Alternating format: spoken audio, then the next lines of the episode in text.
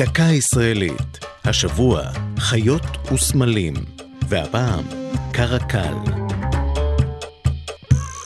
אם תצאו לטיול לילי בנגב, צפו לשתי הפתעות לא שגרתיות. האחת, הקרקל, טורף חזק וזריז ממשפחת החתוליים. והשנייה, לוחמי גדוד החי"ר המשולב, הקרוי על שם החיה הדרומית. הקרקל, חתול המדבר, הוא אחד הטורפים הגדולים בארץ. אורכו עד כמטר, פרוותו מותאמת לגוני הסביבה המדברית, וסימן ההיכר שלו הוא אוזניו הארוכות בעלות ציציות השיער השחורות. זה גם מקור שמו, שיבוש לצירוף אוזן שחורה בטורקית. הקרקל מסוגל לרוץ אחר תרפו במהירות שיא, כשהוא מנטר לגובה שלושה מטרים כדי ללכוד ציפורים במעופן.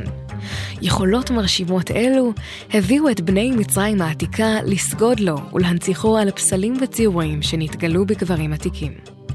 באזור מחייתו בנגב פעיל גם הגדוד הנקרא על שמו, שהוקם בשנת 2004. ביחידת קרקל משרתים יחדיו בנים ובנות.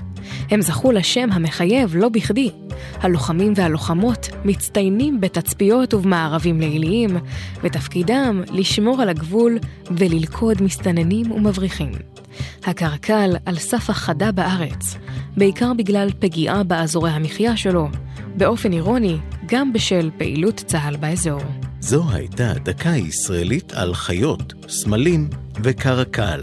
כתבה יובל שילר, ייעוץ הדוקטור נוח רוטרי, עורך ליאור פרידמן.